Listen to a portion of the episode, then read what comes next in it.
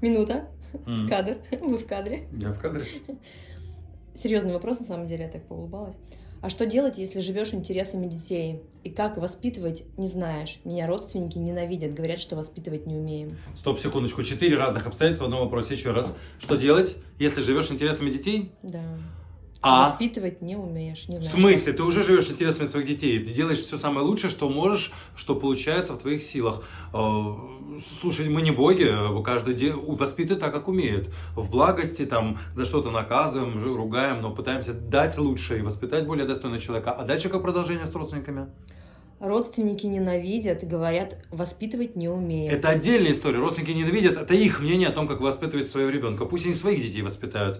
Э, Как бы не лезьте в чужой храм со своим уставом. Все очень просто. Благословите себя и будьте благодарны. Все будет супер. Просто любите детей. Все будет хорошо. Благодарю.